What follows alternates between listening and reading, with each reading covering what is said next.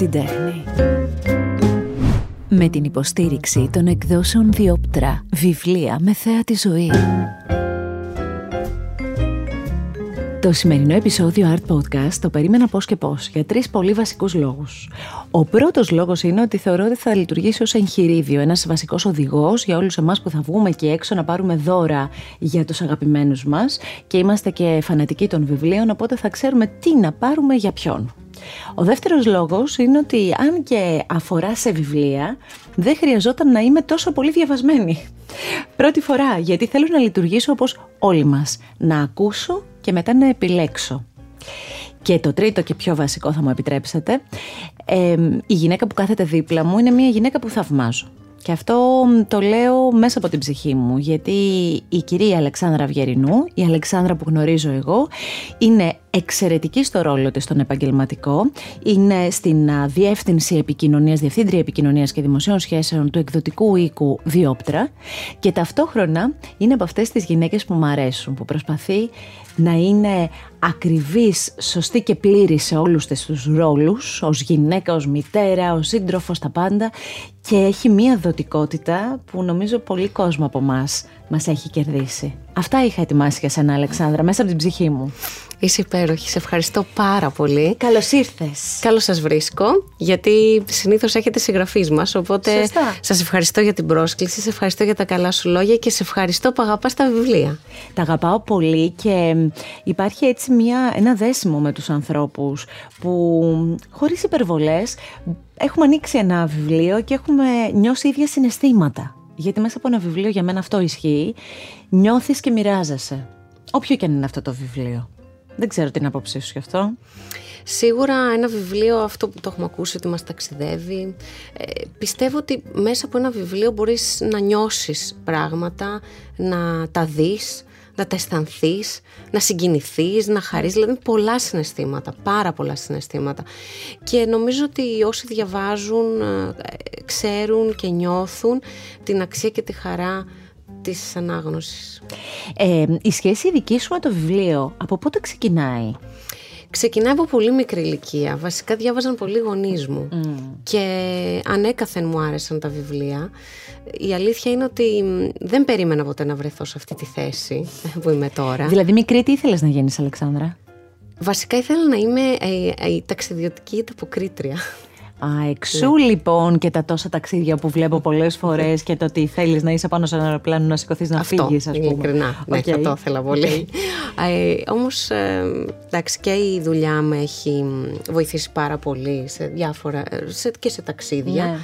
Αλλά και να γνωρίσω πολύ αξιόλογους ανθρώπους. Όταν, ας πούμε, 14-15 χρόνων διάβαζα Ξανθούλη και Ακρίτα και τώρα πια δουλεύω μαζί τους και τους ε, ξέρεις και τους χαίρομαι. Χαίρομαι να διαβάζω τα βιβλία τους πριν κυκλοφορήσουν, χαίρομαι να φτιάχνω ξέρεις τα πλάνα τους. Για πες από τη δουλειά σου ποιο είναι το πιο ωραίο κομμάτι; Ε, δηλαδή η δουλειά η δική σου μαζί με όλη την ομάδα την εξαιρετική και στην, στο δικό σας εκδοτικό οίκο και σε κάθε εκδοτικό οίκο υπάρχει μια ομάδα μέχρι να φτάσουμε, να φτάσει ένα βιβλίο στα χέρια μας το δικό σου αγαπημένο κομμάτι σε αυτή την αλυσίδα ποιο είναι; Είναι πολλά τα στάδια αλήθεια για να βγει ένα βιβλίο. Το δικό μου αγαπημένο κομμάτι είναι όταν διαβάζω τα βιβλία πριν βγουν, πριν κυκλοφορήσουν.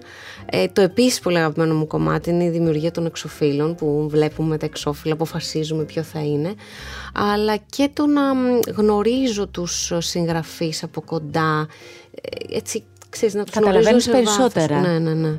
Υπήρξε κάποιος συγγραφέας που τον είχε στο νου σου πάρα πολύ ωραία, πάρα πολύ καλά και ήταν και ακόμη καλύτερα όταν δέθηκες μαζί του; Ναι, ο Γιάννης ο Ξανθούλης. Ήμουν σίγουρη ότι θα δώσεις αυτή την απάντηση, Αλεξάνδρα. θέλω λοιπόν να σου πω έτσι σε αυτή την ωραία κουβέντα που θέλω να κυλήσει έτσι γλυκά και ωραία λίγο πριν τις γιορτές. Δεν θα ξεχάσω ποτέ στη ζωή μου τη συνέντευξη με τον Γιάννη Ξανθούλη. Γιατί όπως είπες και εσύ και αν τον έχω διαβάσει και αν μου τον έχει δώσει από, μέσα από κείμενα στις εφημερίδες και μέσα από τα ίδια του τα βιβλία ο πατέρας μου στα χέρια μου και αυτό που συνάντησα εδώ, αυτή η ευστροφή, αυτό το... τι να σου πω, ήταν από τις ωραιότερες στιγμές μου στην πορεία αυτή. Χαίρομαι πάρα πολύ το ακούω και μην ξεχνάς και την πορεία που έχει κάνει στο ραδιόφωνο. Ναι, δηλαδή, ναι και τη φαντασία και, τη φαντασία, και τι ναι. έλεγε πίσω από κάποιους ρόλους. Εκπληκτικός. Εκπληκτικός.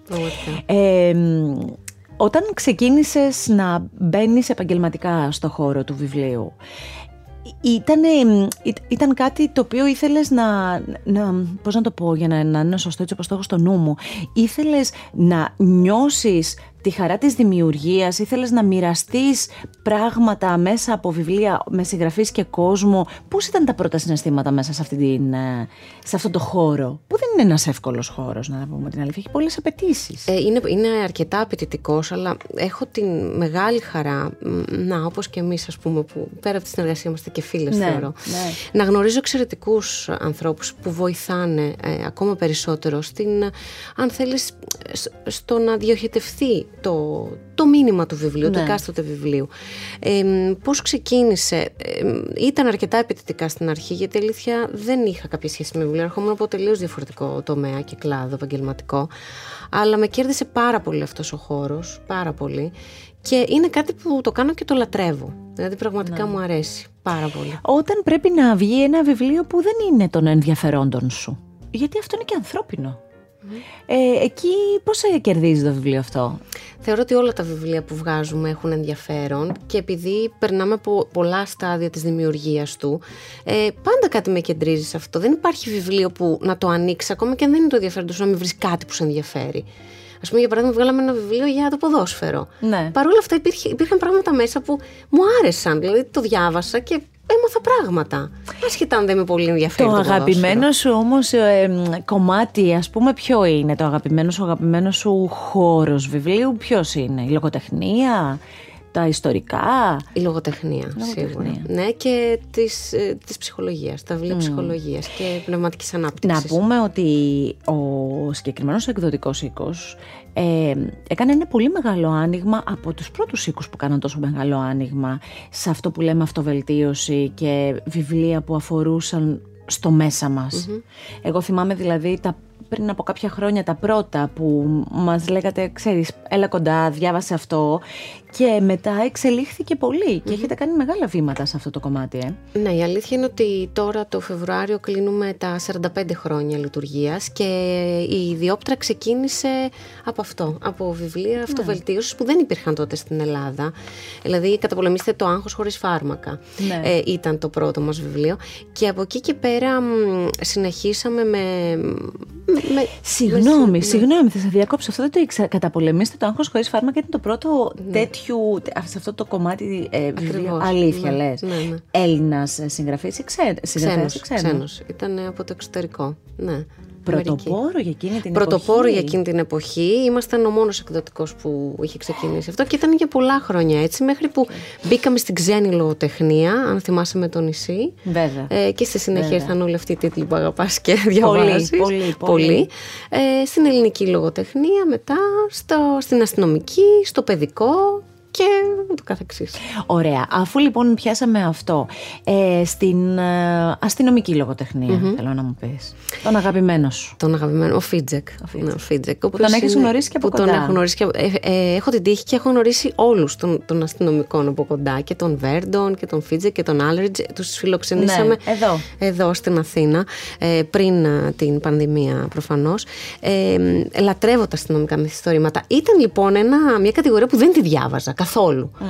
Και ξεκίνησα και με κέρδισε πάρα πολύ. Δεν υπάρχει βιβλίο του Φίτζεκ που δεν το έχω ναι, διαβάσει. Ναι, ναι. Και είναι από αυτά που τα ξεκινάς 10 ώρα το βράδυ, δεν κοιμάσαι, 5 ώρα το έχεις τελειώσει. Ακριβώς. Και μετά πας το πρωί άυπνος και σου λένε που ήσουν, λες τίποτα. Προσπαθούσα να τελειώσω ένα βιβλίο. Και να διαλευκάνω ένα φόνο. Ναι, ναι, ναι. ναι. Άσε που δεν βρίσκω ποτέ ποιος είναι. Ποτέ. Ούτε δηλαδή, εγώ. Έχω μεγάλη αποτυχία ναι. σε αυτό. Και εγώ, πολύ τρομερή αποτυχία.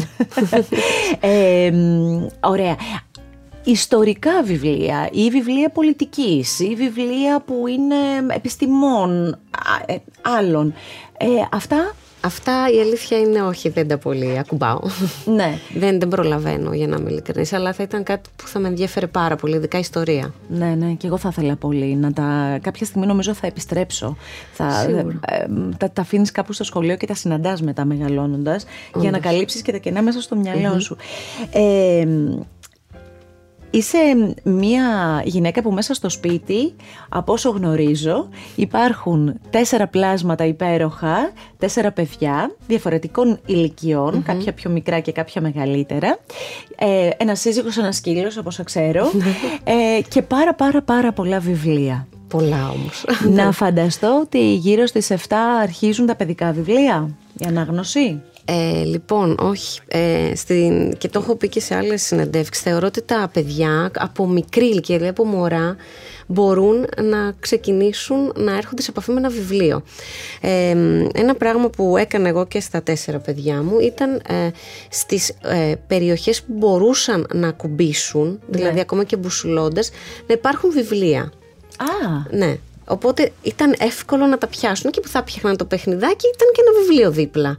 Οπότε όταν άρχισαν πια να κάθονται και να ξεφυλίζουν, είχαν την επαφή από την αρχή. Ε, φυσικά μπορείς να τους διαβάζεις ακόμα και σε μικρή ηλικία άσχετα αν καταλαβαίνουν ή ακόμα δεν έχουν αναπτύξει ε, τη γλώσσα αλλά είναι ωραίο να ακούν τη φωνή, του, τη φωνή σου. Ε, είναι πολύ πιο εύκολο να πάνε για ύπνο. Κάθε βράδυ τους διαβάζω, κάθε βράδυ ε, και στα τέσσερα. Και πώς Είτε... συνδυάζονται οι ηλικίες σε αυτά που τους διαβάζεις; Λοιπόν, ε, η άποψή μου είναι ότι από τη στιγμή που υπάρχουν βιβλία δεν πειράζει να είναι οποιοδήποτε βιβλίο. Γιατί ένα παιδάκι που τώρα, ας πούμε, το τετράχρονο κοριτσάκι μου θα πιάσει το βιβλίο που το έχω φέρει, αυτό το ανερχόσουν στη γη που θα το πούμε, λατρεύει τις εικόνες. Άρα θα το ξεφυλίσει και θα δει τις εικόνες.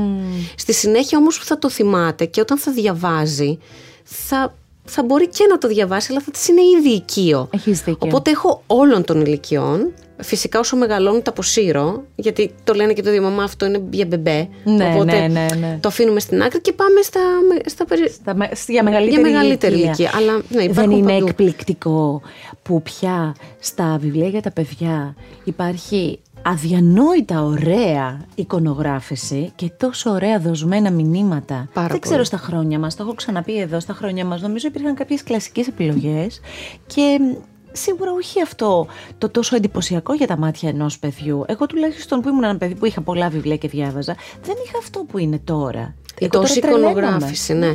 Η αλήθεια είναι και εγώ που με θυμάμαι, όσο θυμάμαι δηλαδή που διάβαζα Πινελόπη Δέλτα, Ιούλιο, ναι. Ιούλιο Βέρν, δεν είχαν την εικονογράφηση που ας πούμε μπορείς να βρεις τώρα. Ε, και Νομίζω ότι είχα και βιβλία και από το εξωτερικό που είχαν λίγο πιο ζωηρή εικονογράφηση.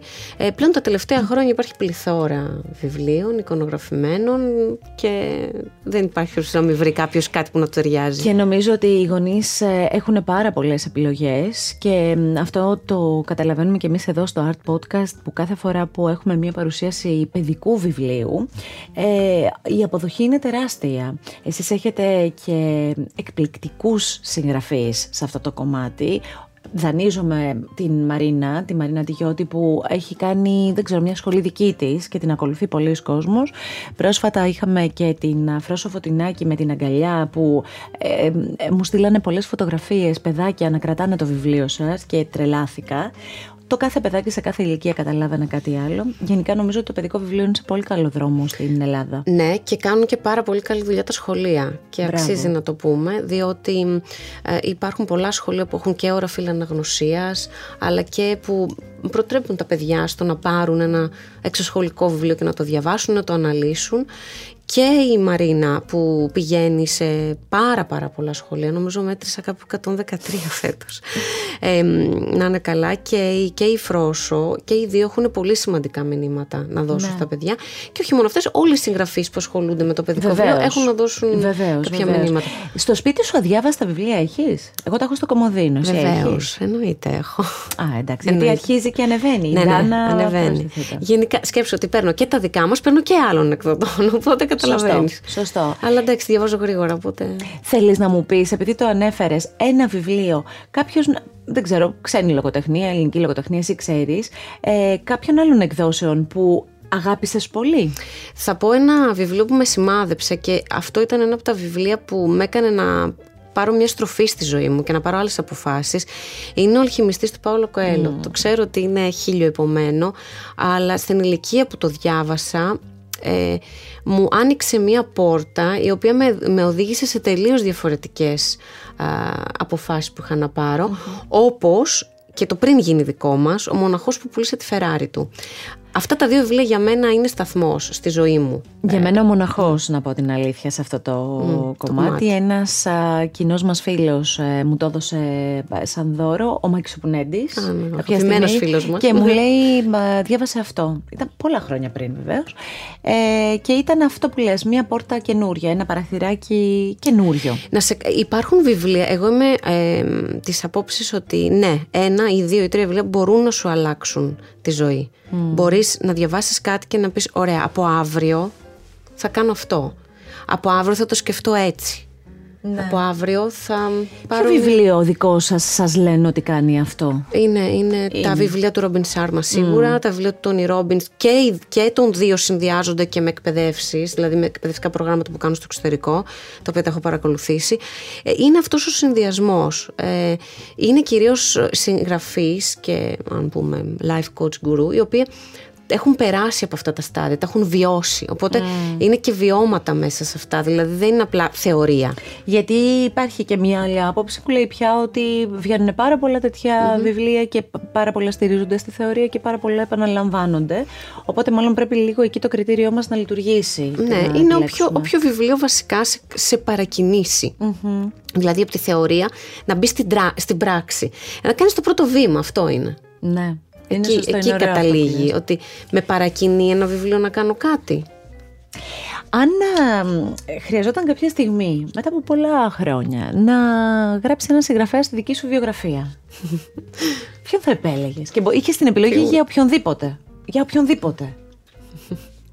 ποια, ποια, ποια γραφή θα ήθελες να αποτυπώσει μια πορεία ζωής; Τώρα μου βάζεις δύσκολα. Ναι, ξέρεις και εγώ το σκεφτόμουν καμιά φορά. Εγώ έχω, ας πούμε, στο νου μου για εσά μια πολύ ωραία γραφή. Καλά, έχουμε πει Ξανθούλη, αν θέλαμε να το πάμε έτσι. Έχουμε πει πολλά. Δεν ξέρω τώρα αν είναι για τη βιογραφία, αλλά αγαπάω τόσο πολύ. Ίσως αγαπάω και τον άνθρωπο τον ίδιο. Την αλκιονη Τι γλυκό πλάσμα που είναι αυτή η γυναίκα, η Αλκιόνη Παπαδάκη που έχετε; Πάρα πολύ, είναι υπέροχη. Τι ωραίες πένες έχετε, μπράβο σας. Ναι, ευχαριστούμε. Μπράβο. Είναι υπέροχη η Αλκιόνη. Μέσα από τα βιβλία της, παρόλο που είναι μυθιστορήματα, έτσι, ε, έχει αυτές τις, αυτά τα μότο που τα λέω, τις ναι. ατάκες. Θυμάμαι τότε που ήταν το πρώτο lockdown, που ήταν για όλους μας ένα σοκ. Τότε που ερχόσουν στα σπίτια μας και μας έφερε βιβλία. Ακριβώς. Λοιπόν. Γιατί γι' αυτό σας λέω ότι είναι ένας πολύ δοτικός άνθρωπος στη σωστή θέση, γιατί περνούσε από γνωστούς και φίλους. Στη, γειτονιά, στη γειτονιά. Με το ποδήλατο. Ακριβώς με το ποδήλατο. Καμιά μια φορά και με τα παιδιά ναι. και μας άφηνε βιβλία. Αυτό λοιπόν σε μια φάση που έπρεπε να πάω στην Αλκιόνη, γιατί και αυτή μένει κοντά μας, ναι. Με το ποδήλατο, να της δείξω ένα εξώφυλλο.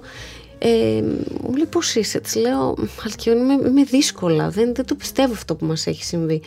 Ε, γυρνάει και μου λέει ξέρεις κάτι, ε, φαντάσου λέει ότι είσαι σε ένα τρένο έτσι μέσα και κοιτάς απ' έξω αλλά δες τον προορισμό, δες που θα φτάσεις ότι κάποια στιγμή όλα αυτά θα τελειώσουν. Και αυτό είναι απλά ένα ναι. σημείο, ένα σταθμός. Ένα σταθμός, ναι. ναι, ναι.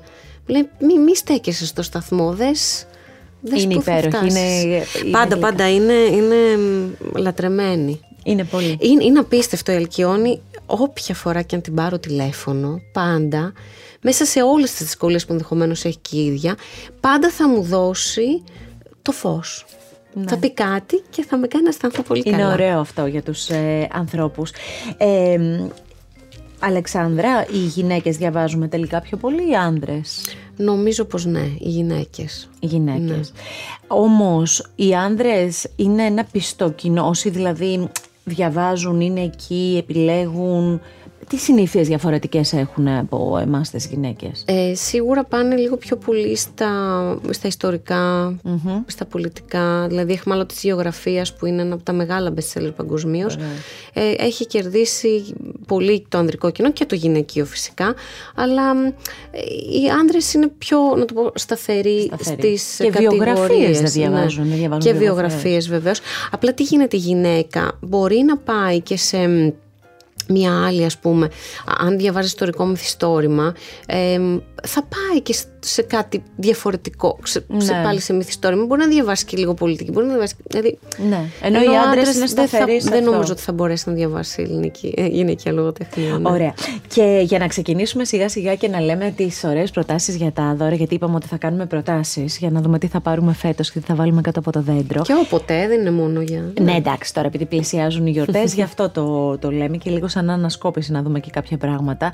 Ε, αυτή τη στιγμή, αν έμπαινα στο σπίτι σας, θέλω να μου πεις ε, από την πλευρά του συζύγου ποιο βιβλίο είναι στο κομμωδίνο και από την πλευρά τη δική σου ποιο βιβλίο είναι στο κομμωδίνο. Λοιπόν, από την πλευρά του συζύγου είναι ο Ανήφορος του Νίκου mm. Καζατζάκη. Έχουμε το τόσα να πούμε. Το διαβάσει δύο-τρεις φορές, ναι. Και στο δικό μου είναι αρκετά βιβλία, η αλήθεια είναι. Ε, θα σταθώ στο... Ποιο διαβάζω τώρα να δεις; Το θεώρημα της αγάπης, ένα από τα βιβλία του BookTok. Ωραία και αρχίζουμε σιγά σιγά τώρα με αυτό όλο που λες να δούμε για τις φετινές γιορτές τι θα μπορούσαμε να πάρουμε στους ανθρώπους που αγαπάμε και τι και για τον εαυτό μας, γιατί και τον εαυτό μας τον αγαπαμε πάρα πολύ. Κανονικά θα πρέπει να του δώσουμε μια ιδιαίτερη θέση και να τον κανακέψουμε λίγο μέσα στις γιορτές και να του αφιερώσουμε χρόνο. Οπότε να, το, να κρατήσουμε το βιβλίο που θέλουμε στα χέρια και να περάσουμε πολύ ωραία. Ακού την τέχνη και ενημερώσου για όλες τις νέες κυκλοφορίες των εκδόσεων Διόπτρα με ένα κλικ στο διόπτρα.gr Βιβλία με θέα τη ζωή. Ε, δεν θέλω να ξεκινήσουμε με τον ανήφορο. Όχι, όχι. Θα ξεκινήσουμε με αυτούς που δεν έχουν διαβάσει ποτέ βιβλίο. Ωραία. Και θε να τους κάνεις δώρο ένα βιβλίο. Ωραία. Λοιπόν, έχουμε όλοι φίλους τέτοιους. Ναι, το καλύτερο έτσι. δώρο, ακόμα και για αυτούς που δεν διαβάζουν ή να τους βάλεις λίγο στο να διαβάσουν, είναι ε, το ταξίδι του Πάντα και του Δράκου, του James Norbury. Εντάξει, αυτό... Είτε πάρετε το πρώτο βιβλίο, είτε το δεύτερο. Ε, είναι όπως θα δεις έχει τίποτα, είναι κάτι το μου αυτό το αγαπημένο βιβλίο. Λοιπόν, εγώ αυτό το δεύτερο ακόμη δεν το έχω διαβάσει. Θέλω να σου πω ότι το πρώτο βιβλίο ε, το έκανα δώρο σε πολλούς φίλους. Θα αναφερθώ σε μια φίλη η οποία η κοπέλα διαβάζει. Ε, η φίλη μου Τασούλα, η οποία πήρε το βιβλίο και μου είπε ότι δεν έχω πάρει πιο ωραίο δώρο. Το διαβάζω ξανά και ξανά. Ισχύει, είναι ένα βιβλίο που διαβάζεις ξανά και ξανά. Έχω πολύ ωραίες ιστορίες να σου πω, γιατί πρόσφατα τον φιλοξενήσαμε τον James Norbury στην Ελλάδα. Λοιπόν, ε, καταρχήν θα πω πρώτα για το βιβλίο. Το βιβλίο αυτό δεν χρειάζεται να το διαβάσεις από την αρχή μέχρι το τέλος. Ξυπνάς το πρωί, ανοίγεις οποιαδήποτε σελίδα και το διαβάζεις. Ναι. Και αυτό που σου δημιουργεί είναι πάντα ένα πολύ θετικό ε, συνέστημα. Ένα πολύ όμορφο συνέστημα είσαι λίγο αναστατωμένος και θες να πας να κοιμηθείς και να κοιμηθείς πιο ήρεμος, πάλι ανοίγεις τυχαία όπου το βρεις. Ε, αυτό το, το βιβλίο και νομίζω... Ανυπομονώ για, το, για τη συνέχεια του βιβλίου του αγαπημένου μου, πραγματικά. Ε, βασικά έχει να κάνει κυρίως με την αλλαγή έτσι. Δηλαδή είναι οι δύο, τα δύο αυτά ζωάκια, το πάντα και ο δράκος που ξεκινάνε για ένα ταξίδι χωρίς να ξέρουν που, ναι. θα, που θα τους βγάλει. Ε, λίγο πολύ κάπως έτσι είναι και η ιστορία του συγγραφέα που θέλω να τη μοιραστώ μαζί σας γιατί είναι σημαντική. Ο James Norbury ζει στην Αγγλία Μάλιστα σπουδάσαμε και στο ίδιο πανεπιστήμιο Στο Swansea ναι. Και ζούσε Τι να σας πω στα όρια της φτώχειας Δηλαδή δεν, απλά ζωγράφιζε και έγραφε αυτές τις φιλοσοφίες. Είχε διαβάσει βέβαια πάρα πολύ και του, του έβγαιναν φυσικά αυτά τα, ναι. τα νοήματα λοιπόν. Ε, σε μια τελευταία προσπάθεια, τώρα εδώ δεν ξέρω τι θα κάνω, θα πρέπει να δω πώς θα ζησω ανέβασε κάποιες καρποστάλ με το πάντα και το δράκο και κάποια από τις κάποια μότο κάποια μότο του. Και έτσι ξεκίνησε το δικό του ταξίδι. Και μεταφράστηκε σε 36 γλώσσες. Είναι, είναι, είναι, είναι απίστευτος. Είναι τρομερά έτσι, πολύ ωραίο να, να, να σου μιλάει. Είναι απλός, ταπεινός. Ε, δεν ξέρω αν έχει καταλάβει το μέγεθος της επιτυχίας του. Επειδή είναι δουλεμένος, γι' αυτό μάλλον είναι Πάρα πολύ, πάρα πολύ. Και είναι και τόσο όμορφες οι εικόνες. Φοβερή εικονογράφηση, φοβερή εικονογράφηση ταξιδιάρικη. Ανυπομονώ για αυτό το δεύτερο, γιατί θα ξαναπώ ότι να πάρετε και το πρώτο, γιατί και το πρώτο είναι το τρυφερό και μας ξάφνιασε όλους πολύ γλυκά, εμένα τουλάχιστον πολύ. Οπότε, να μια πολύ ωραία ιδέα, το ταξίδι του Πάντα και του Δράκου και πάμε να συνεχίσουμε. Ωραία. Να, αφού είμαστε σε αυτό το βιβλίο το οποίο μπορεί να διαβαστεί από 8 χρονών μέχρι 98, δηλαδή είναι για όλες τις ηλικίες, το διαβάζουν και παιδάκια. Πάμε στα παιδικά μας και ένα αγαπημένο σου. Εντάξει, αυτό εδώ, εδώ δείτε τώρα. Πολύ βραβευμένο, θα έλεγα. Λοιπόν, τι γίνεται αυτό; Είναι ένα βιβλίο που το διαβάζει σε 10 λεπτά στην κυριολεξία, γιατί έχει ελάχιστο, ελάχιστο κείμενο. Ναι. Ελάχιστο κείμενο. Αλλά μπορείς να σταθείς σε κάθε. Ε, σε σαλόνι του να το πούμε, πάνω από 10 λεπτά. Θέλω να μου πεις αυτό το έχεις διαβάσει στα παιδιά σου; Ε, συνέχεια. Και... Σκέψω από δύο ετών τους το διαβάζω. Ναι. Γιατί τι γίνεται, ας πούμε, όταν θα φτάσω εδώ, σε Ναι. αυτό το σαλόνι, το οποίο έχει. Πού κατοικούμε; Ή, Στην ουσία, για να πούμε και στους ακροατές, είναι ένα παιδάκι που γράφει γράμμα στον εξω... σε έναν εξωγήινο. εξωγήινο. Υποτιθέμενο. Πώς είναι η γη μας, πώς ζούμε; Όταν λοιπόν φτάσεις σε αυτό που, λέ- που λέει, κατοικούμε σε διαφορετικά σπίτια. Και δείχνει τα διαφορετικά σπίτια. Άλλος κατοικεί ε, σε πύργο, άλλος κατοικεί σε πολυκατοικία, άλλος κατοικεί σε μονοκατοικία, άλλος κατοικεί μέσα σε έχουμε Ναι, και ναι, σε. ναι. Ε, Οπότε το βαρκούλες. κάθε παιδί έχει άπειρες ερωτήσεις από το Άπειρες καθένα. ερωτήσεις, άπειρες. Έχει δουλευτεί πάρα πολύ σε σχολεία, ε, ειδικά όταν μιλάμε για τα επαγγέλματα. Μ. Ναι, ναι. Άντε τώρα, εδώ αυτό είναι ένα ολόκληρο βραδάκι, κάθεσαι και λες τα επαγγέλματα. Ναι. Μόνο. Ποιο, τι, αυτός τι, τι επαγγέλμα σου με κάνει; Αστρο, αστροναύτης. Και εξής και λες, τι είναι αστροναύτης; Ζούμε σε διαφορετικές οικογένειες. Μέσα σε ένα σαλόνι έχεις 2, 4, 6, 8, 9 οικογένειες, όλες, ε, όλα τα διαφορετικά είδη. Ε, τις μονογονικές, ε, τους χωρισμένους, τη γιαγιά και τον παππού, Σωστά. τους μόνους τους. Δηλαδή, Σωστά. έχεις πάρα πολλά πράγματα να πεις σε αυτό το βιβλίο. Αυτό το βιβλίο αξίζει Έχει βραβευτεί πραγματικά. πολύ. Αξίζει οι γονείς να του ρίξετε και μία και δύο ματιές, γιατί και εσείς θα πάθετε αυτό που πάθαμε. Και εγώ δηλαδή αυτό το έχω πάρει στο βαφτιστήρι μου, ε, το προτείνω πάντα σε φίλες που έχουν παιδιά. Μ' αρέσει πάρα πάρα πολύ. Και το έχω κρατήσει και εγώ βέβαια, έτσι το έχω και εγώ. ξέρω, είναι πολύ ωραία. Σ' αρέσουν τα παιδικά βιβλία, το ξέρω. Το έχω ξαναπεί. Εγώ λοιπόν μέσα από τα παιδικά βιβλία γίνομαι καλύτερος άνθρωπος. Ε, Τι σου κάνουν; καμιά φορά μου ξυπνάνε αυτό που δεν θέλω ούτε στιγμή να χανεται ούτε στιγμή να κοιμάται. Το τρυφερό μου κομματι Ε, ταΐζω μέσα από τα παιδικά βιβλία τη μικρή γιώτα. Γιατί καμιά φορά τρέχουμε με τη μεγάλη γιώτα παρέα και γυρνάω και σπίτι και είναι, είναι κάτι άδειο. Εκεί λοιπόν μπορεί να με δεις έτσι ξαφνικά να πάρω ένα παιδικό βιβλίο λίγο να το χαζέψω. Ωραία. Διάβαζες μικρή πολύ. Πολύ, πολύ. Και διάβαζα και μου διάβαζαν και ο μπαμπάς και η μαμά. Και βέβαια και μέσα από, την, από τις αφηγήσεις που κάνω και σε βιβλία, η λατρεία μου είναι όταν μου λένε θέλεις να αφηγηθείς σε ένα παιδικό βιβλίο, τι εννοείται. Και κάνεις και Εννοείται. πολύ ωραίες αφηγήσεις. Σε ευχαριστώ Να ιδιαίτερα. το πούμε αυτό. Σε ευχαριστώ ιδιαίτερα.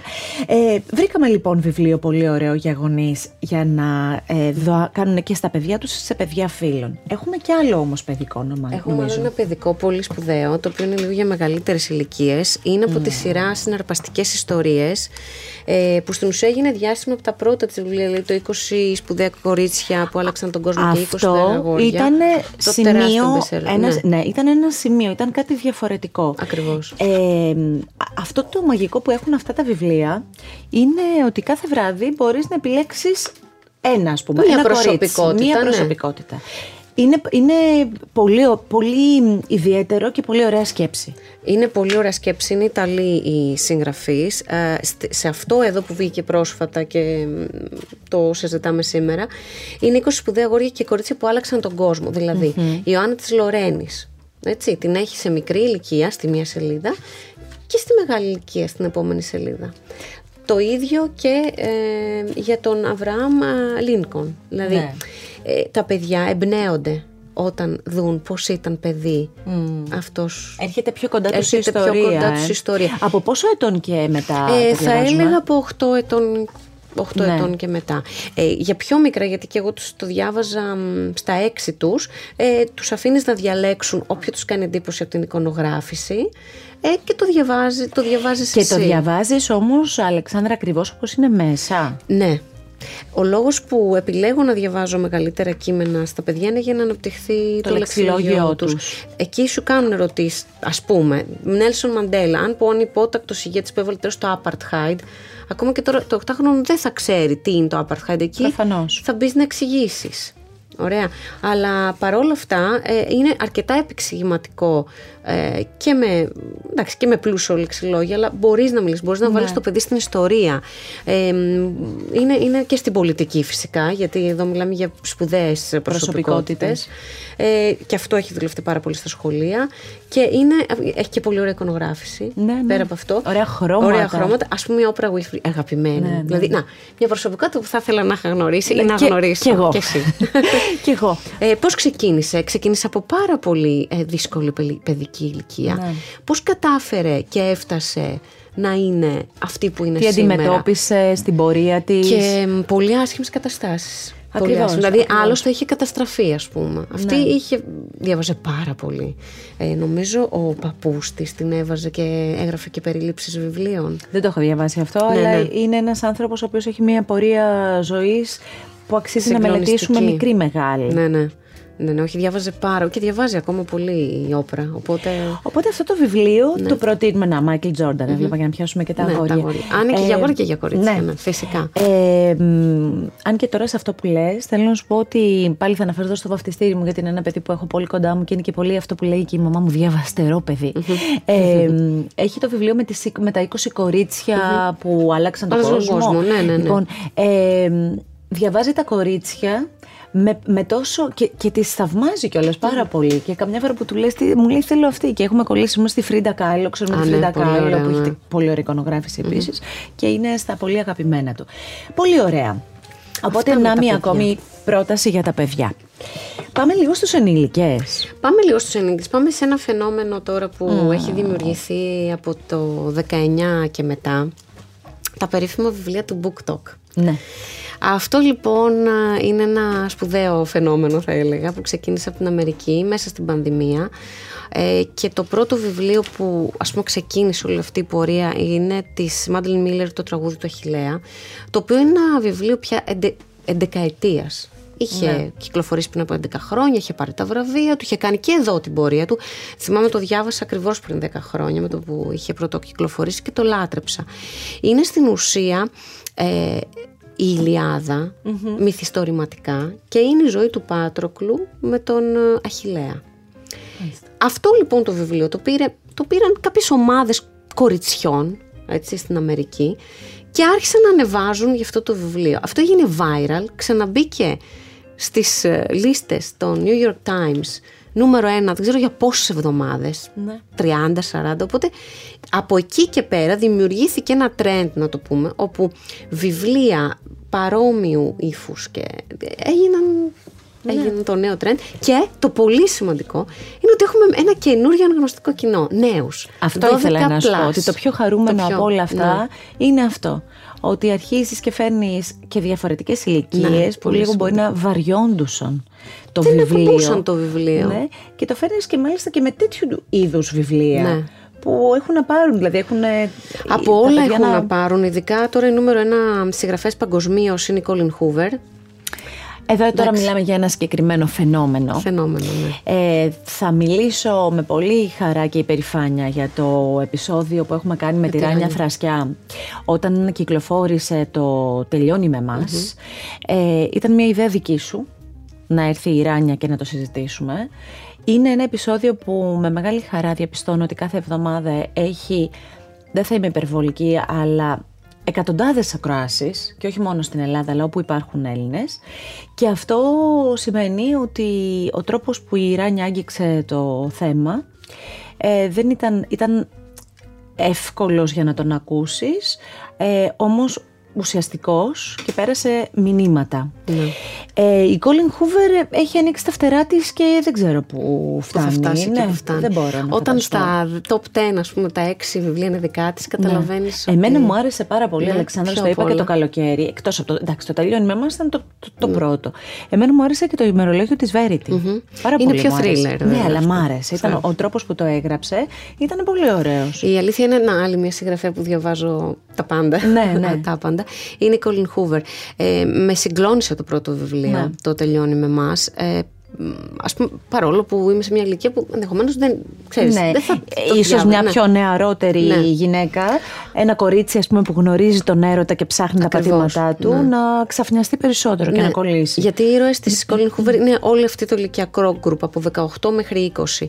Ε, είναι, είναι σπουδαίο αυτό που έχει κάνει αυτή η γυναίκα μέσα σε αυτό το βιβλίο. Γιατί ε, βασικά σου το διαβάζεις και όταν έρχεται η στιγμή της βίας, Ναι. εκεί στην ουσία τρως ένα χαστούκι και καταλαβαίνεις το πώς μπορεί μια γυναίκα να εγκλωβιστεί. Δεν έχουν όλες την τύχη να μπορούν να ξεφύγουν από μια κακοποιητική σχέση. Και ο λόγος που ήθελα τη Ράνια να μιλήσει γι' αυτό είναι γιατί είναι και ως ειδικός, αλλά και γιατί ήθελα να περαστούν αυτά τα μηνύματα που δίνει αυτό το βιβλίο. Αυτό το βιβλίο ε, ξεφεύγει από το απλό ένα μυθιστόρημα. Ναι, ωραία, έχει μυθιστορηματική γραφή, αλλά σου δίνει πράγματα τα οποία ταυτίζεσαι. Ε, ξέρω πολλές γυναίκες που έχουν περάσει και από λεκτική Και και, βρίσκεις και, σωματική κάπως βία, τον ναι. εαυτό σου. Γιατί Ναι. όπως είπαμε και με την α, Ράνια τότε, και είναι σημαντικό να το επαναλάβουμε, γιατί το βιβλίο αυτό ναι να το πάρετε και για τον εαυτό σας και για νεαρά κορίτσια που έχετε δίπλα σας. Νομίζω ότι είναι το ιδανικό για ένα κορίτσι 17 χρονών να του κάνεις αυτό το Δώρο. βιβλίο δώρο. Δεν το συζητώ. Βία δεν είναι μόνο θα σου δώσω ένα χαστούκι, θα σε χτυπήσω, θα σε ρίξω από τις σκάλες, που μπορεί να υπάρχει και αυτό στο βιβλίο. Αλλά βία είναι και η λεκτική βία και το ότι σε βάζω σε κάτι κανάλια και σε κάτι πηγάδια σε ρίχνω που είναι πάρα πολύ δύσκολο μετά Ακριβώς. να βγεις, να βρεις το φως και να βγεις. Ακριβώς. Ε, το βιβλίο τελειώνει ε, με, με έναν ωραίο τρόπο, σε αφήνει λίγο να θέλεις και άλλο. Οπότε η Colin Hoover φέτος ήρθε με, το, με τη συνέχεια ε, του, της ιστορίας του Άτλας και της εμ, λιλη Το αρχίζει με μας. Αυτό είναι. Το Αρχίζει οποίο με μας. είναι, τελει- είναι διαφορετικό. Εκεί, εδώ έχουμε μια πιο χαρούμενη ιστορία, μεν. Όμως, πιάνει πάλι κάποια κοινωνικά θέματα, όπως πώς είναι μια χωρισμένη μαμά, τι δυσκολίες αντιμετωπίζει, πώς είναι μια μαμά που πρέπει να δουλεύει και να πρέπει να αντιμετωπίζει ξανά τον πρώην της, που τον έχει ακόμα στη ζωή της και να προστατεύσει το παιδί της. Δηλαδή, είναι, πιάνει πάλι πολλά θέματα η Χούβερ και σε αυτό είναι νούμερο ένα παγκοσμίως, εννοείται, ακατέβατο από την πρωτιά. Παντού, Και- παντού, παντού, δεν το συζητώ. ε, και, αλλά αλλά είναι, είναι πιο ελαφρύ, θα το έλεγα. Με την Ωραία. έννοια ότι δεν έχει αυτή τη βαρύτητα του πλαντάζω στο κλάμα, τι τραβάει αυτή η Ναι, ναι, κοπέλα, ναι, τέλος ναι. πάντων. Αλλά έχει τις δυσκολίες της η Λίλη, όμως. Μαθαίνει και σιγά σιγά να τις ξεπερνάει, Να τις ε, να ξεπερνάει, τις, ναι. ε. Οπότε είναι πιο όριμο βιβλίο, θα έλεγα. Δηλαδή Ωραία. μεγα- έχει μεγαλώσει η ηρωίδα. Άρα το παίρνουμε και για γυναίκες σε μεγαλύτερες ηλικίες ας πούμε. Κοίτα, ε, είναι ένα μυθιστόρημα που διαβάζεται πάρα πολύ ευχάριστα, Ωραία. πολύ ωραία. Εγώ θεωρώ ότι τα βιβλία δεν έχουν ηλικία. Οπότε, Καλά, ναι. προφανώς. Απλά λέω όταν πάμε να πάρουμε ένα δώρο για κάποιον, κάπως λίγο. Ναι, θα, θα έλεγα ότι εδώ είμαστε στο πιο ονανικό. Έχω φέρει και. Ωραία. ναι. Για πάμε να συνεχίσουμε. Λοιπόν, πάλι στην ίδια κατηγορία του Book Talk είναι ε, επίσης ένα πολύ ωραίο βιβλίο, το θεώρημα της, ακδα... της αγάπης. Ναι, επίσης εκδοτικό φαινόμενο λόγω Δεν του το έχω Book διαβάσει Talk. ακόμη, να σου πω την Εγώ αλήθεια είμαι αυτό. τώρα στη, στη μέση. Ε, μ, είναι μ, βασικά μία α, συγγραφέας ε, μ, η οποία έχει ακαδημαϊκή πορεία, δηλαδή είναι... μ, Ε, ε, τι είναι, είναι νευροεπιστήμονας, δακτορικό και έγραψε αυτό το πολύ υπέροχο, μια, μια πολύ όμορφη ιστορία, Ιστορία. αγάπης ε, μ, που τι συμβαίνει όταν οι πράξεις δεν επαληθεύουν τη θεωρία; Μάλιστα. Τι απάντηση θα δώσουμε εδώ; Θα τη διαβάσετε και Ναι. θα δείτε. Και; Ε, και πάλι στην κατηγορία του Book Talk, άλλη πολύ αγαπημένη και μπεσελερίστρια είναι η Emily Henry. Ε, συγγραφές του α, «Άνθρωποι που συναντάμε τις διακοπές» που ήταν το πολύ Ναι, ναι, καλοκαιρινό ήταν το μας που το καλοκαιρινό έχεις διαβάσει. Που υπήρχε στις. προχωρούσες στις παραλίες Ναι, και το έβλεπες. έβλεπες. Τώρα έρχεται με το άνθρωποι που αγαπούν τα βιβλία και πραγματικά οι ήρωές της είναι δύο άνθρωποι τελείως ε, διαφορετικοί ο ένας με τον άλλον, αλλά έχουν την ίδια λατρεία. Αγαπούν Τα πάρα βιβλία. πάρα πολύ τα βιβλία. Και εδώ γίνονται πολύ όμορφα πράγματα. Αυτό είναι ναι, για όλες τις ηλικίες. Πολύ ωραία. Ναι, πολύ, ωραίο βιβλίο. Ε, είπαμε όταν προσπαθούσαμε να συνεννοηθούμε για το σημερινό επεισόδιο και για τη σημερινή μας συνάντηση μου είπε πολύ σωστά η Αλεξάνδρα μου λέει ξέρεις κάτι τους Έλληνες συγγραφείς και τους συναντάς και θα έρθουν και άλλοι και τέλος πάντων συνομιλούμε Τους φιλοξενείτε θα τους και εδώ, ναι. φιλοξενούμε ακριβώς ε, οπότε να, να, να επικεντρωθούμε και σε κάποια άλλα ε, βιβλία όπως ήταν αυτά που τώρα είπαμε Παρ' όλα αυτά ε, ερχόμενοι εδώ Έφερες και δύο ακόμη βιβλία Πολύ ως αγαπημένα μου, προτάσεις. ναι. Δύο γυναικών που είναι ξεχωριστές η κάθε μία και εξίσου, πώς να το πω έτσι, γεμάτες προσωπικότητες. τις θαυμάζω και τις δύο πολύ. Πάμε να μου πεις λίγο για να μας πεις για αυτά τα ε, Λοιπόν, θα ξεκινήσω με την πολύ αγαπημένη μου Έλενα Κρήτα ε, που έχω την τιμή και τη χαρά να συνεργαζόμαστε και να είμαστε να έχουμε πια στα χέρια μας ένα τελείως διαφορετικό βιβλίο, το «Μαμά κοίτα χωρίς χέρια». Εγώ, ο έρωτας μου ήταν τα τάπερ. Τα τάπερ τα, ήταν από αυτά τα βιβλία που μπαμ μπαμ το διάβασα και μου άρεσε πάρα και πολύ. Και πολλά κοινωνικά πολλά, πολλά. μηνύματα. Και τώρα είναι αυτό και κανένα δύο ακόμη είναι στα διάβαστά μου που πρέπει να πάρουν λοιπόν, σειρά. αυτό εδώ αξίζει να το διαβάσεις. Είναι μια, πώς θα το πω, είναι μια ιστορία που βγήκε μέσα από την ψυχή της, ε, μιλάει για τη ζωή της, mm. αγγίζει κάποια θέματα, αν το θέλεις και ταμπού, αλλά εμένα με βοήθησε πολύ αυτό το βιβλίο. Πέρα το ότι ταυτίστηκα πολύ με το θέμα της κατάθλιψης και γενικά όλων των δυσκολιών, αλλά είναι ένα βιβλίο το οποίο διαβάζεται πάρα πάρα πολύ έτσι ευχάριστα, με το χιούμορ της, με τις δυσκολίες, με Εντάξει, όλα αυτά μιλάμε που... και για μια γυναίκα που η γραφή της είναι σημείο αναφοράς, έτσι, η Έλληνα Κρήτα; Είναι η πιο σημαντική της εξομολόγηση. Να πούμε αυτό. Μάλιστα. Και εκεί να μείνουμε, να μην δώσουμε περισσότερα. Οπότε, Έλενα Κρήτα, εγώ αυτό ας πούμε θα το πάρω σε φίλες μου. Ναι. Μαμακίτα, χωρίς χέρια. Ωραία. Και τώρα πάμε για έναν έρωτα άλλο εδώ και για μια άλλη γυναίκα είναι η Δήμητρα Παπαδοπούλου. Έρωτας είναι παιχνίδι, μωρό μου. Λίγο να την έχεις συναναστραφεί και τη Δήμητρα. Και, πες, και τι, ωραί, τι ωραίος τίτλος. ε. Ναι, ναι, είναι πολύ ωραίο. Και πολύ Δήμητρα επίσης είναι και ναι, πολύ. Ναι, ναι. Για πες μου εσύ γι' αυτό. Πες μου όταν σας έφερε αυτό το βιβλίο. Ε, καταρχήν το διάβασα πριν, πριν εκδοθεί, το λάτρεψα ε, και έχει πολύ Δήμητρα το χιούμορ της. Mm.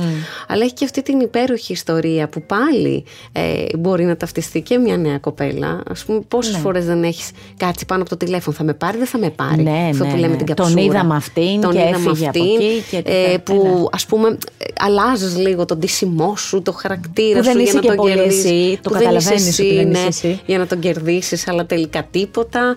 Ε, είναι, είναι μια πάρα πάρα πολύ ωραία ιστορία. Ναι. Δηλαδή, όποιος και όποια, γιατί είναι και για άνδρες και για γυναίκες, τη διαβάσεις, περνάει πάρα πολύ ωραία. Αλήθεια είναι αυτό. Το ε, διάβασα όταν τελείωσα τις διακοπές. Ναι. Νομίζω ναι. Έχει κάνα δύο μήνες που το έχω διαβάσει. Ε, είναι από αυτά που, που, που φεύγουν έτσι και βρίσκεις και τον εαυτό σου, βρίσκεις και κάποια ιστορία φίλων σου μέσα. Αλλά και τόσο γέλιο μέσα. Ναι, δηλαδή είναι, είναι Δήμητρα Παπαδοπούλου. Είναι υπέροχο, είναι υπέροχο. Ήρθε η στιγμή λοιπόν έχει πλάκα γιατί ερχόμενη και εγώ έφερα μαζί μου αυτά που ναι. μας δώσατε στην παρουσίαση και τα έχεις και εσύ γιατί το έχω κρατήσει. Ε, πόσο χάρηκα όταν βρέθηκα σε μία βραδιά παρουσίασης για το ακυκλοφόρητο του Νίκου Καζαντζάκη που πια είναι στα χέρια μας για τον ανήφορο. Ε, εγώ θα πω ότι υπάρχουν επανεκδόσεις και σε άλλα βιβλία του Νίκου Καζαντζάκη, να μπείτε στις εκδόσεις Διόπτρα για να βρείτε τα βιβλία αυτά και θα μείνω στον υπέροχο τρόπο παρουσίασης που κάνατε για το πώς γίνανε τα εξώφυλλα με τις γραμμές και πώς μαγεύτηκα. Είχα γυρίσει σπίτι και έλεγα ότι είχα μείνει με το στόμα ανοιχτό για το πώς δημιουργείται ένα εξώφυλλο, όχι τυχαία, αλλά με πάρα πάρα πολύ σκέψη για την κάθε γραμμή, το κάθε χρώμα και την κάθε γραμματοσυρά. Λοιπόν, να τα πάρουμε λίγο από την αρχή. Ο, ο Νίκος Καζαντζάκης έχει έρθει στις ζωές μας από πολύ μικρή ηλικία. Αλήθεια είναι, είναι αυτό. Ε, και να πω ότι πέρα από εκδοτικό γεγονός είναι και πολιτιστικό γεγονός ε, τα δικαιώματα τα αποκτήσαμε το Φεβρουάριο του 2022 και ε, αποφασίσαμε το πρώτο που θα έβγαινε από τις καινούργιες εκδόσεις πια στις εκδόσεις Διόπτρα ε, ήταν ο Ανήφορος. Ναι. Ε, κάναμε αυτή την πολύ ωραία παρουσίαση που σε ευχαριστώ που ήσουν κοντά μας στο Μουσείο Μπενάκη. Ήταν από τις πολύ ωραίες. Δηλαδή αν, αν κλείσω τα μάτια μου και σκεφτώ το έτος που αφήνουμε πίσω μας ήταν από τα πολύ ωραία έτσι, συναισθήματα που ξύπνησαν εκείνη τη βραδιά. Πολύ, το απολαύσαμε. Ε, σε σκηνοθεσία του Θοδωρή Παπαδουλάκη έγιναν Βέβαια. πολύ ωραία πράγματα. Μπορείτε να μπείτε και στο YouTube της Διόπτρα να Ωραία. δείτε την εκδήλωση αλλά και όλα τα βίντεο. Και μ, η αλήθεια είναι ότι μ, έχουμε μια εκπληκτική ομάδα που καθίσαμε πολλές μέρες, εβδομάδες και σχεδιάζαμε στο πώς θα φέρουμε τον Νίκο Καζαντζάκη στον 21ο αιώνα. Θέλαμε μέσα από τις καινούργιες εκδόσεις ε, όλοι όσοι είχαν ή δεν είχαν έρθει σε επαφή να δουν αυτό το εξώφυλλο ή τα καινούργια μας εξώφυλλα και να πούν ναι, μου το θέλω, θα το ναι. πάρω και θα το διαβάσω. Ε, η αλήθεια είναι ότι ο Νίκος Καζατζάκη είναι το ένοχο μυστικό μας. Τι εννοώ με αυτό; Όλοι έχουμε έναν Καζατζάκη στο σπίτι. Δεν υπάρχει άνθρωπος ακόμα ναι, ναι, που δεν έχει. Αλλά πόσοι τον έχουμε διαβάσει; Συνήθως στα σπίτια είναι σε εκείνη το ράφι της. Το πάνω-πάνω, ε. Ναι, το πάνω-πάνω. Ε, μπορεί να είναι και των γονιών. Τα κόκκινα. Τα, αυτά τα, το, το, παλιό το, το, το δερματό το, το, αυτό, το μπορντό, Και λες ότι έχω καζατζάκι, αλλά όπως πολύ σωστά λες, δεν ξέρεις αν ε, τον έχεις αν έχεις ανοίξει κάποια σελίδα να διαβάσεις και να μπεις στον κόσμο του. Τώρα όμως, με αυτή την έκδοση, ε, αλλάξαμε τη γραμματοσυρά, ειδική γραμματοσυρά. Ακριβώς. Γραμματοσυρά που ταιριάζει πολύ και με τον γραφικό του χαρακτήρα, ε, πολύ ευανάγνωστη. Ναι. Και επίσης έχουμε και σε όσε σελίδες χρειαζόταν και γλωσσάρι. Έτσι, να μην τρέχεις πίσω, να μπορείς να δεις την λέξη επιτόπου, επιτόπου να το, και να συνεχίσεις. Ε, ναι, σε χαρτί που μπορείς έτσι να φωτίζει, ε, αλλά και ένα πολύ φωτεινό εξώφυλλο, ναι. το οποίο το ε, επιμελήθηκε ο βραβευμένος ε, Γιάννης Καρλόπουλος και πραγματικά ε, ήταν πολύ ωραίες, ε, πολύ ωραίες συνεργασίες, δηλαδή όλα, τα, τα άτομα που συντέλεσαν για τη δημιουργία αυτού του βιβλίου και η Βίκη Κατσαρού που έκανε την ε, επιμέλεια, η φιλόλογός μας, ναι, έχουν όλοι ε, κάνει εξαιρετική δουλειά. Θέλω να μου πεις την αποδοχή. Ήδη υπάρχει στις ε, προθήκες όλων των βιβλίων, ναι. υπάρχει ηλεκτρονικά σαφώς παντού. Θέλω να μου πεις πόσο κόσμος το, το αγκαλιάσει. Λοιπόν, 65 χρόνια μετά είναι συγκλονιστικό το ότι ο Καστιτζάκης είναι νούμερο ένα στα bestseller. Ε, έχουν ήδη... Έχει ήδη εγκαλιαστεί από 26.000 αναγνώστες. Από τις 26 Οκτωβρίου μέχρι και σήμερα. Χαίρομαι. Είναι πολύ σημαντικό. Και τώρα, την προηγούμενη εβδομάδα, κυκλοφόρησαν σε επανεκδόσει ο Βραχόκηπος, οι Αδερφοφάδες, ο Φτωχούλης του Θεού και ο Καπετάν Μιχάλης. Το οποίο και αυτά είναι έτσι με αυτό το ωραίο αυτό το εξώφυλλο ναι, αυτής της σειράς. Της σειράς, ναι, ναι. Λευκό με κόκκινο, έτσι μοντέρνο. Ε, τα παιδιά από Ποια ηλικία τα φέρουμε σε επαφή με τον κόσμο του Νίκου Καζαντζάκη; Λοιπόν, εδώ έρχονται τα σχολεία που κάνουν τη σπουδαία αυτή δουλειά και οι γονείς. Ε, ένα παιδί μπορεί να έρθει από μικρή ηλικία σε επαφή με τον με τα έργα του, με τα παιδικά του, δηλαδή με τα παλέτια της γνωσίου, με τον Μεγαλέξανδρο. Τον έχω συναντήσει σε σχολείο που τον δουλεύουν από 9 ετών και πάνω. Mm-hmm. Εμείς το 23 θα βγάλουμε τον Ζορμπά ε, για παιδιά. Αυτό εμένα ναι. τόσο πολύ με χαροποίησε. Νομίζω και χειροκροτήθηκε περισσότερο. Καταχειροκροτήθηκε. Θα βγει λοιπόν ο Ζορμπάς προσιτός σε παιδιά. Εγώ αυτό θα το έχω, ξέρεις ναι. τώρα. Είναι, αυτό έχει ειδική θέση ναι, δίπλα ναι. στο Γομοδίνο. Ε, απίστευτα εικονογραφημένο. Και αυτά τουλάχιστον που μας δείξατε είναι ό,τι πρέπει για να... Θα μου υποσχεθείς ότι όταν αυτό θα κυκλοφορήσει εδώ στο Art Podcast κάτι θα κάνουμε. Θα κάνουμε, ναι. Γιατί Μπορεί να έρθει ο ίδιος ο δημιουργός να μιλήσει γι' αυτό. Με, με τεράστια χαρά. Δηλαδή το ζητάω από τώρα, ναι. σου το λέω. Γιατί η σκέψη ότι αυτό που εμείς παλέψαμε και πιο μικρή να το καταλάβουμε και να, το, να μας αρέσει, εδώ πέρα γίνεται, προσφέρεται στο πιάτο υπέροχα για τα παιδιά. Δεν το συζητώ. Και πάλι που να πούμε το εξής ότι για να φέρουμε και τα παιδιά τα πιο μεγάλα πιο κοντά στο mm. θα εκδώσουμε graphic novels. Και αυτό, ναι. επίσης και αυτό και σε εκείνη τη βραδιά μπείτε να το δείτε, δείχνει και πώς δημιουργούνται σιγά σιγά, ε, βήμα βήμα πώς δημιουργείται όλο αυτό. Είσαστε πολύ χαρούμενοι για την Πάρα πολύ, εγώ είμαι πολύ περήφανη, είναι ένα από τα... Να, σας πω, να σου πω κάτι, ήταν ένα τρελό όνειρο ναι, που είχα ναι. κάποτε. Και λέγα τι ωραία θα ήταν εκδίδαμε Δεν είναι ωραία να έχεις τρελά όνειρα και ναι. μετά να τα βλέπεις να γίνονται. Να γεννιούνται. Είναι ασύλληπτο. Είμαι συγκινημένη κάθε φορά που είτε μιλάω για τον Νίκο Καζατζάκη, είτε γράφω κάτι για τον Νίκο Καζατζάκη, είτε βλέπω όταν έρχονται τα βιβλία του, είτε, είτε όταν πιάνω κάποιο χειρόγραφό του, ή με συγκλονίζει. Αυτό. Χαίρομαι πολύ γι' αυτό όλο, γιατί και αυτό βγαίνει προς εμάς mm. με έναν πολύ ωραίο και δημιουργικό τρόπο. Ε, επειδή θα φτάσουμε σιγά σιγά στο, στο τέλος αυτής της συνομιλίας, τελειώνει δηλαδή ο καφές που τον έχουμε εκεί κρυμμένο, ε, αν σου ζητούσα να επιλέξεις έναν τίτλο, τίτλο για να είναι ο τίτλος της δικής σου πορείας, της δικής σου ζωής, ένα βιβλίο για σένα, τι τίτλο θα είχε, τι... τι, τι...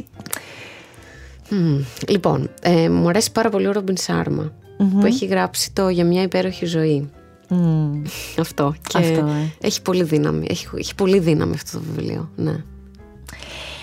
Θέλω να σου ευχηθώ δυνατά και δημιουργικά να συνεχίσεις. Το 23 να μας φέρει, να μας γεμίζει με βιβλία, με ωραίες εκδόσεις και Ελλήνων συγγραφέων και ξένων. Να μας φέρνετε κοντά με ανθρώπους που έρχονται από το εξωτερικό και μας δίνουν έτσι τα φώτα τους με πολύ ωραίο τρόπο να είμαστε γεροί και να συναντιόμαστε, γιατί το τελευταίο διάστημα καταλάβαμε ότι ούτε αυτό είναι τόσο δεδομένο. Ε, να πούμε ότι μέσα από το artpodcast.gr θα μπορείτε να δείτε και τα εξώφυλλα των βιβλίων και πολλές φωτογραφίες και κάτι θα κάνουμε και με τον ανήφορο, δεν μπορεί γιατί τόσο, τόση ώρα συζητάμε αυτή τη μαγική στιγμή. Θα φέρετε τον εκδότη. Της, ναι, θα φέρουμε τον εκδότη να μας πει και για τον ανήφορο όλη την πορεία και την ιστορία τη μαγική. Να έχεις καλές γιορτές. Σε ευχαριστώ επίσης. Με την οικογένεια σου και με τους ανθρώπους που αγαπάς. Με υγεία. Με υγεία. Να είμαστε καλά. Και ας κρατήσουμε αυτό το ωραίο που είπε η Αλεξάνδρα, ότι όταν έχουμε παιδιά στο σπίτι, σε σημεία που φτάνουν τα χεράκια τους, ακόμη και αν μπουσουλάνε, αφήστε δεξιά και αριστερά κάποια βιβλία. Δεν ξέρεις, μπορεί να πέσει πάνω στο βιβλίο το παιδί. Και αν πέσει μετά θα πέφτει πάντα πάνω στο βιβλίο. Αυτό νομίζω εγώ. Αυτό το επεισόδιο μπορείτε να το απολαύσετε με ένα κλικ στο artpodcast.gr και σε όλες τις δημοφιλείς πλατφόρμες όποια και αν επιλέξετε εσείς για να ακούσετε podcast. Με την υποστήριξη των εκδόσεων Διόπτρα, βιβλία μεσαία τη ζωή. Ακού την τέχνη. Art Podcast με τη Γιώτα Τσιμπρικίδου.